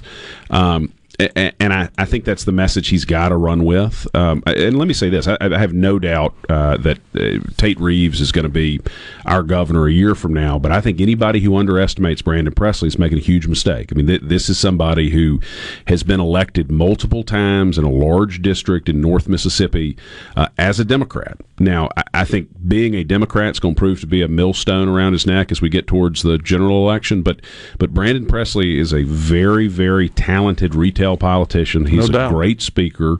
Uh, he's very likable, and that that populist message uh, is going to resonate with some folks. Now, it comes back to what we said at the beginning. People have got to ask themselves: Are we headed in the right direction? Or are we headed in the wrong direction? And I, I think the facts are on Tate Reeves' side that Mississippi's headed in the right direction, and I think most people are going to see that come November. But you're going to hear more and more. Uh, from the Democrats, from Commissioner Presley, about what they can frame up as having gone wrong under Republican leadership, and so I, I think I think last night really was the the opening of that conversation, and you saw what's going to be the key core messages from both sides. It was the salvo, no doubt. We've got Lucien Smith in the Element Wealth Studios. We've got a final segment coming up with Lucien after the break. Stay with us.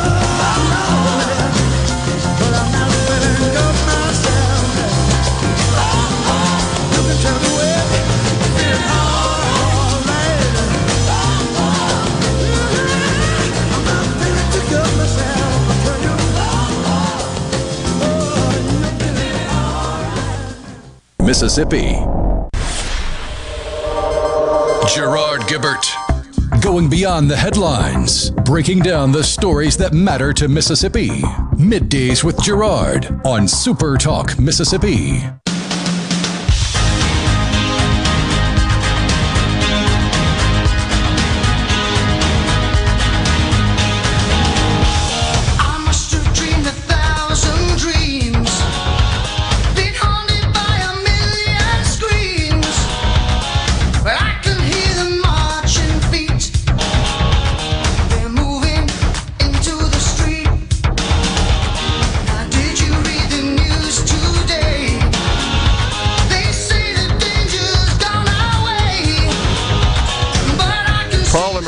Says the government better recognize the skilled labor shortage in our country. As appliance technician, my service call on a local call is 105, 120 an hour labor.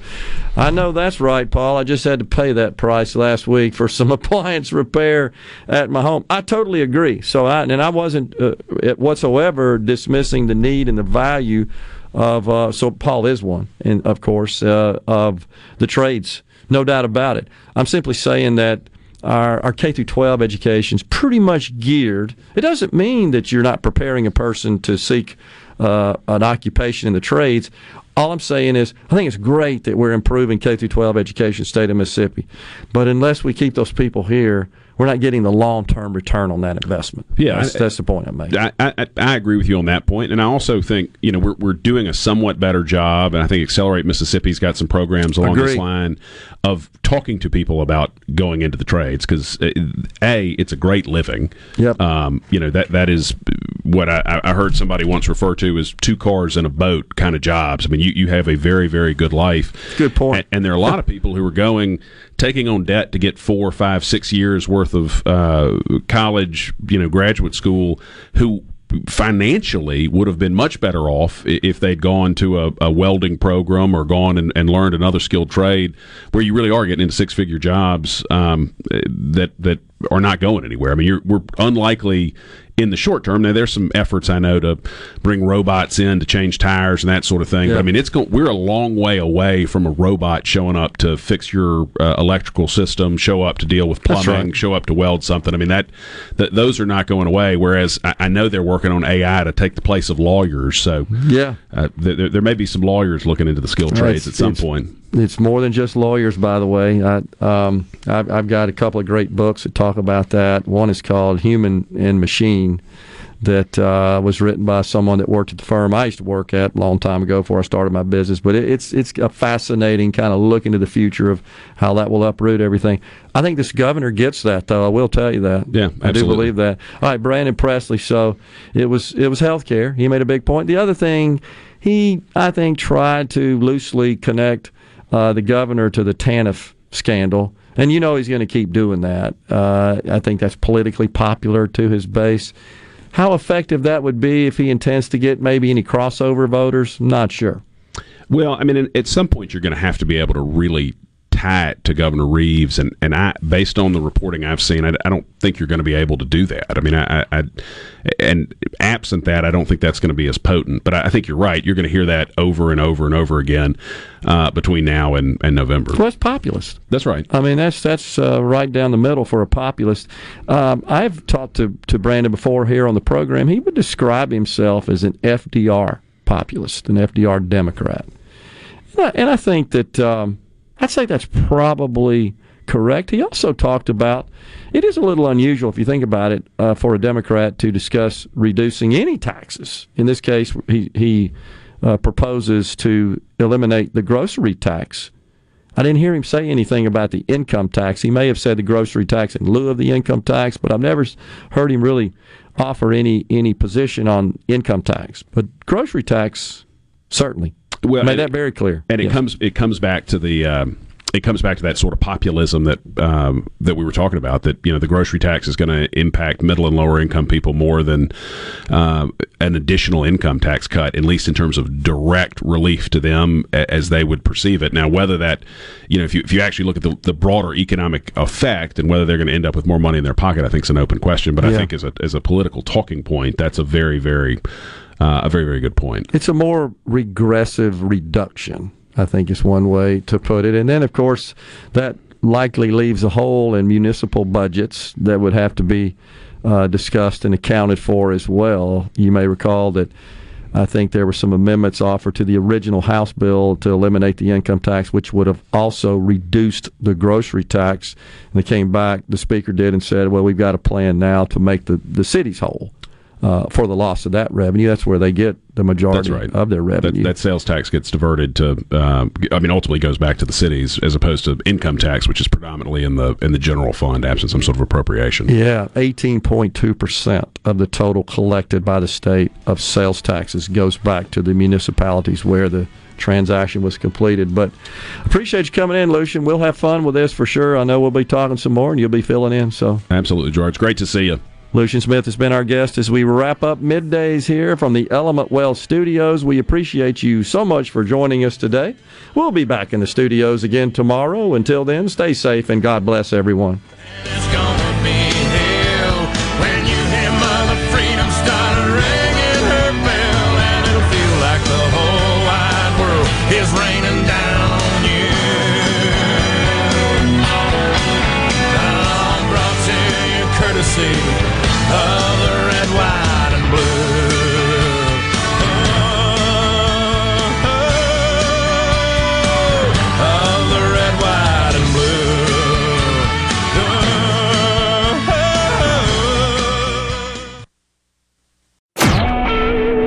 SuperTalk Mississippi media production.